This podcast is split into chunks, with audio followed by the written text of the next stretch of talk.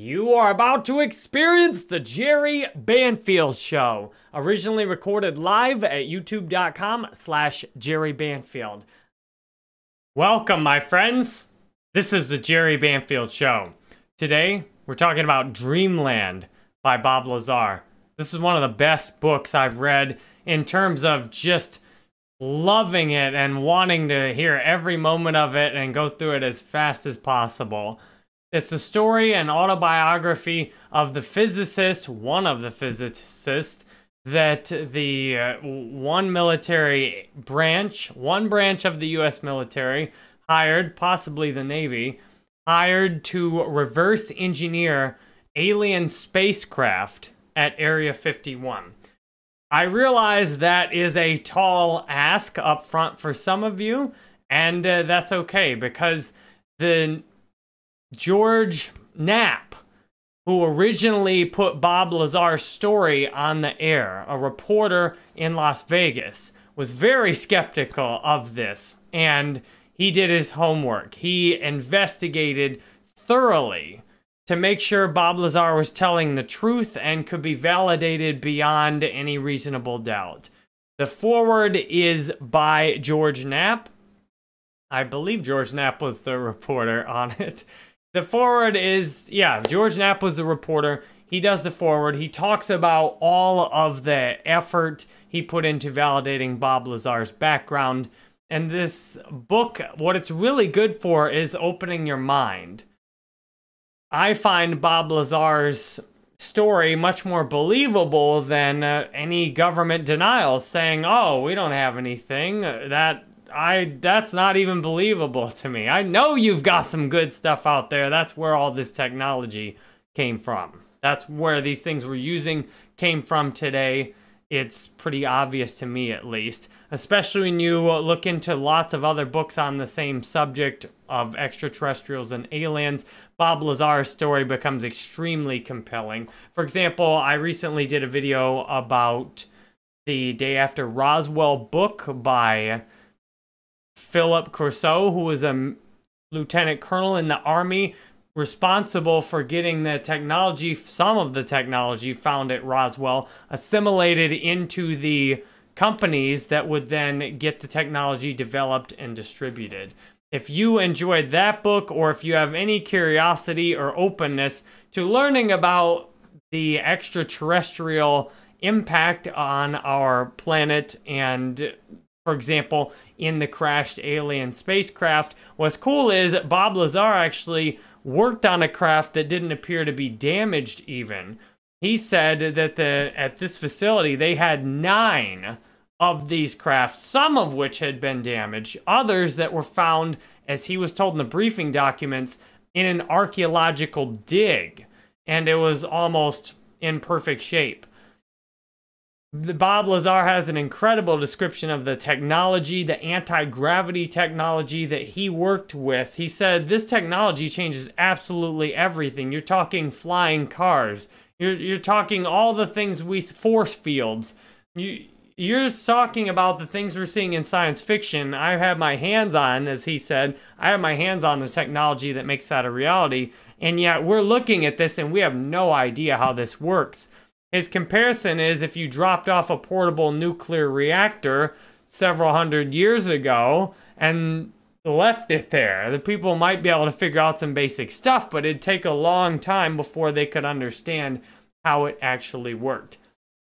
I listened to this book while I was putting together my son's dresser, and I listened to it after I heard the interview Bob Lazar did on the Joe Rogan experience. Uh, that interview is outstanding as well and covers some of what is in the book. And the book goes much more into detail. So if you listen to the podcast already where Joe Rogan interviewed Bob Lazar, if you watch the documentary that was done with Bob Lazar, this book will deepen a lot of the things you heard in the book. I was hoping to get some more of Bob Lazar's life from uh, after more in the future. He pretty much stuck to right before when he was actually at the S4 or Area 51. He pretty much stuck to that story and before it, with some references to what happened afterwards. He also went back and explained exactly how he got there and how he got hired. And this got me very curious into how I could be able to help out with the whole alien spacecraft and our relationships. I have a vision in that I will be the ambassador for Earth someday. And that's kind of what I'm working on. And this book really got me fired up. I had a dream where I was the ambassador for Earth and I was on, I took some kind of advanced spacecraft to another planet to represent Earth to some kind of a like galactic council. And um, I was hoping that I could share that Earth was coming along well enough here, that we were truly making some progress here on Earth. And uh, I, in the dream, was asking, could we have a little more time? Like, let's not wipe this planet out and start from scratch. Like, let's have some more time here. Uh, so many cool things Bob Lazar said in the book still stick with me, and it helps me have an open mind. To me, the key thing is to be open to what's possible, to realize I don't know for sure if there's alien spacecraft in the desert right now in Nevada, where Bob Lazar said they were 30 years ago. I imagine where Bob Lazar said things were 30 years ago, I hope things have come along pretty well since then. What was shocking is to he hear how kind of ineffective the teams were that Bob Lazar worked with at reverse engineering this alien technology. My hope is that the people in uh, the world who are aware and take things like this for granted, who understand that these things are a fact, will see the value in having more active human cooperation to do things like reverse engineering. Bob was talking about how the environment they were working in to reverse engineer these alien spacecraft was the opposite of what you'd want to have in normal science. And a normal scientific inquiry, you'd want to have people talking and sharing and asking about what everybody else is learning. He said when he was there working on reverse engineering this spacecraft that it was basically him and his lab partner and his boss and they were able to do almost nothing else with hardly anybody that worked there which scientifically is incredibly inefficient. I look at how fast we have things like zombie easter eggs that get solved by collaborations of tens of thousands of people live streaming video games that these complicated puzzles have been put together, and usually in just a day or a few days, tens of thousands of people work together to figure out these Easter eggs in video games. I'd love to see something like that with this alien technology where we could actively work together and all pitch in theories and help rapidly advance the technology. Instead, I hope it must still be being conducted in pretty high secrecy today because you think 30 years after what Bob Lazar describes, we probably have, we hopefully have figured out how to build these kind of craft for ourselves. And if not, I hope we can more actively cooperate as a human race to get this level of technology for ourselves because there's a big implication here.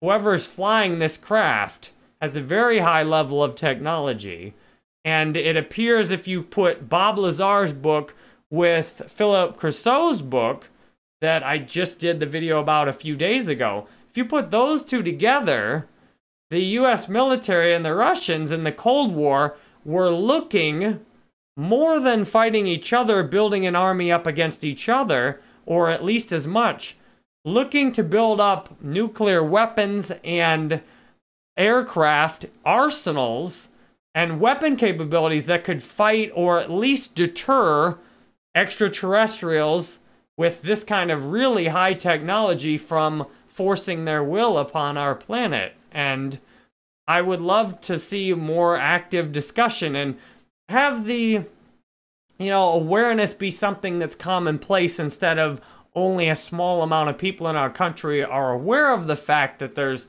extraterrestrials coming and going regularly on this planet, living among us, that have crashed their spacecraft, that have been found that you, you don't have these. Uh, you see these comments by people like there's no evidence for aliens. Yeah, because it's like when I was an active alcoholic, all the evidence for my alcoholism got stuffed somewhere in my brain where I would conveniently forget it and then I would drink again. And uh, what I found is when I got out all the evidence from all those places I'd buried it in my brain, there was a hell of a lot of evidence for me being an alcoholic. And I I feel that it is true that there's a hell of a lot of evidence for aliens. A lot that's publicly available and literally Bob's book like they could show you the a government whatever government agencies in control of this hangar now and these craft now and whatever's happened since Bob said literally one government agency could make one video. And uh, absolutely beyond a question evidence. It was interesting I like Bob's reaction when he was he talks about when he was reading the documents. When he first applied and was sitting down and doing the initial paperwork and they had accepted him, they gave him a, a box of documents that started talking about extraterrestrials and these craft that he'd be working on. And he didn't even know whether to take this seriously or not. Like, is this some kind of a test? Like, are they messing with me? And trying to see, you know, what I will do? And then he gets the technology in his hands. He's like, wow, this is real. This is nuts. And his stories are so good. This book is one of the best reads I've had in a long time, which is why this teaching space for me on YouTube is valuable. This is why I've dedicated an entire live stream to this book, because to me, this is a life changing book. That you uh, get a peek into secret government projects going on 30 years ago, and it just leaves me excited to learn what's going on now. And maybe I can help. Maybe I don't want to help, though. It sounds from what Bob describes that he was both very excited to be working on this project and terrified of the implications of working on this project. And the downfall of his employment. And the reason we're even reading this book is because his wife was having an affair and they were tapping his phone line for security clearance. The agency he was working for, which is probably the Navy, according to his description, the Navy intelligence people monitoring his phone lines and doing his security check decide that he's not he shouldn't be going into this super secret facility because his wife's having an affair and therefore he might have an unstable household. He then gets frustrated because they're they're not telling him this, but they're just not calling him into work. They call him into work these crazy hours. They call him to work at well, he said like at night and then he'd be in there all night. His wife said she thought he was having an affair cuz he was out all night at these random times. Then he, because they're not calling him back and he's feeling, know, he's got all this information, he's seen these extraterrestrial craft, he uh, decides to share this with some of his closest friends and take them out to see the test flights that they're doing, that they're taking these craft out and flying them. They are still operational and they're taking them out and flying them around in the desert. These alien spacecraft that they've got. He takes his friends out to see it, and the third time he takes them out to see it, they get caught, and then he gets let go. And that's why he shared his story out of a survival, feeling like I need to go public with this or they're just going to kill me. Because I've seen these, you know, most secret of government secrets, and I've that's why we're getting this whole story. And he says in the book, too, that if he had to go back, he probably wouldn't share this information because it, what he said, it really ruined a lot of aspects of his life and of other people's lives who were impacted. The story is, I'm so glad he did share it because according to what I read in the day after Roswell, the basic plan is it was for secrecy around this whole topic because the public is not ready to receive this kind of information without fear or panic. Well, now, and the plan was to reveal this information to the public about aliens and extraterrestrials and our place in the galaxy and this technology. The plan is to reveal this when the public is open to receiving it. When you're not looking at having riots or people going crazy, but where people are actually positive, like, cool, this is awesome, I'm so excited. And we've had all these movies, things like Star Wars and Star Trek and Battlestar Galactica. We've had all these UFO sightings over the years. The I watched something on Ancient Aliens that revealed the public is actually, while the public used to be hostile and scared of the ideas of extraterrestrials, the public now is actually very open and very friendly about the idea of extraterrestrials. And the there was recently a UFO report that was released and non-classified to the public that stated there's un- there's aerial phenomenon that are unidentified that are confirmed that the government does the military agencies do not know exactly what these craft are. That's an official disclosure about and there's been footage released by the Navy showing their pilots tracking these unidentified flying objects. And I'm getting excited for the future. I see that disclosure is already happening. We, it's understandable that the government and the especially the government agencies after this Roswell space crash, it's understandable they decided to keep this secret, not just because of the Russians, but because of the public reaction, and to get this technology.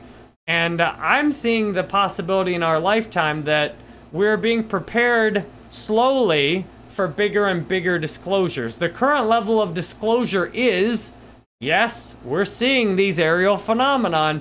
Yes, we don't know what they are, and we're going to research them. It's no longer being uh, debunked. It's no longer having the heavy debunking strategy where, oh, you're just crazy, this isn't happening, that's stupid. We're getting a kind of low level of acceptance, like, yes, these things are happening, we don't exactly know what we are.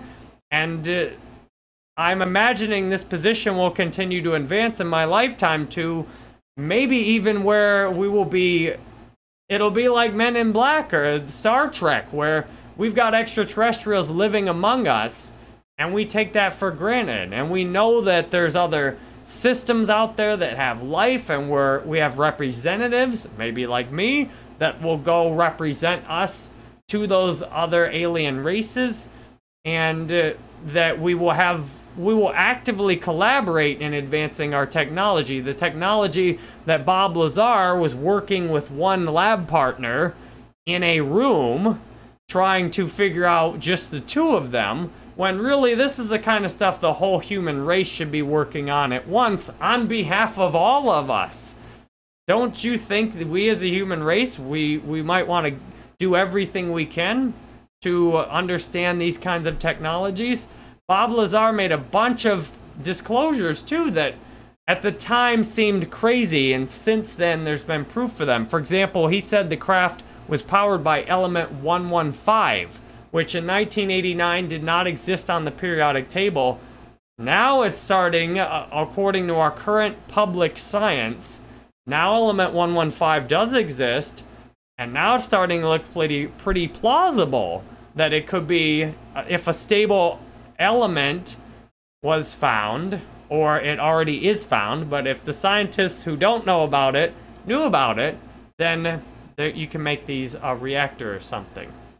So I appreciate you listening to this live stream I've done to talk about Dreamland by Bob Lazar. I listened to the audiobook on Audible, which was great. I listened to his interview on the Joe Rogan podcast. I originally discovered Bob Lazar on Ancient Aliens, and then on my live streams on Facebook Gaming, people have consistently talked about Bob Lazar there and said I should look more into detail on Bob Lazar. So I'm so glad I heard this story. I appreciate the chance to have this conversation with you, and I'll be back soon with new books, new uh, courses on my YouTube channel. If you want to chat with me and chat live, you can become a member, youtube.com slash Jerry Banfield slash join. If you're a member on my YouTube channel, I'll read every single comment you leave when you're a member, and uh, you can also chat with me live. I do that so I can just focus on those of you that are the very top fans on the channel and give you the very best experience. And I'm imagining that's you that have managed to watch this whole thing or be here at the end of the live stream. So thank you for supporting me as a, a creator on YouTube, along with being a Facebook gamer and partner. I'm so grateful to get to do this full time. I love you, you're awesome, and I'm working on the next video that I hope will be helpful for you. Wow, you are one of the only people who actually listened to this entire episode. Thank you very much for going all the way to the end. If you want the best experience, go to my website at jerrybanfield.com. You can follow on Facebook and catch me gaming live there. You can follow on YouTube and catch the live stream recorded live. And you can join the Discord server where you can chat with me and become a member of the community at jerrybanfield.com slash discord. If you want to send me anything in the mail, such as games, outfits to wear, books to read, pictures to put up on my wall. I've got my mailing address on my website. I've also got a list of all the books I've published and the best YouTube videos to watch and all the games I've played on my website. I am so honored you've got to end this episode. I plan to have a new episode for you in another day or a couple of days here for you. I appreciate your time today. Love you, and I'll see you on the next episode.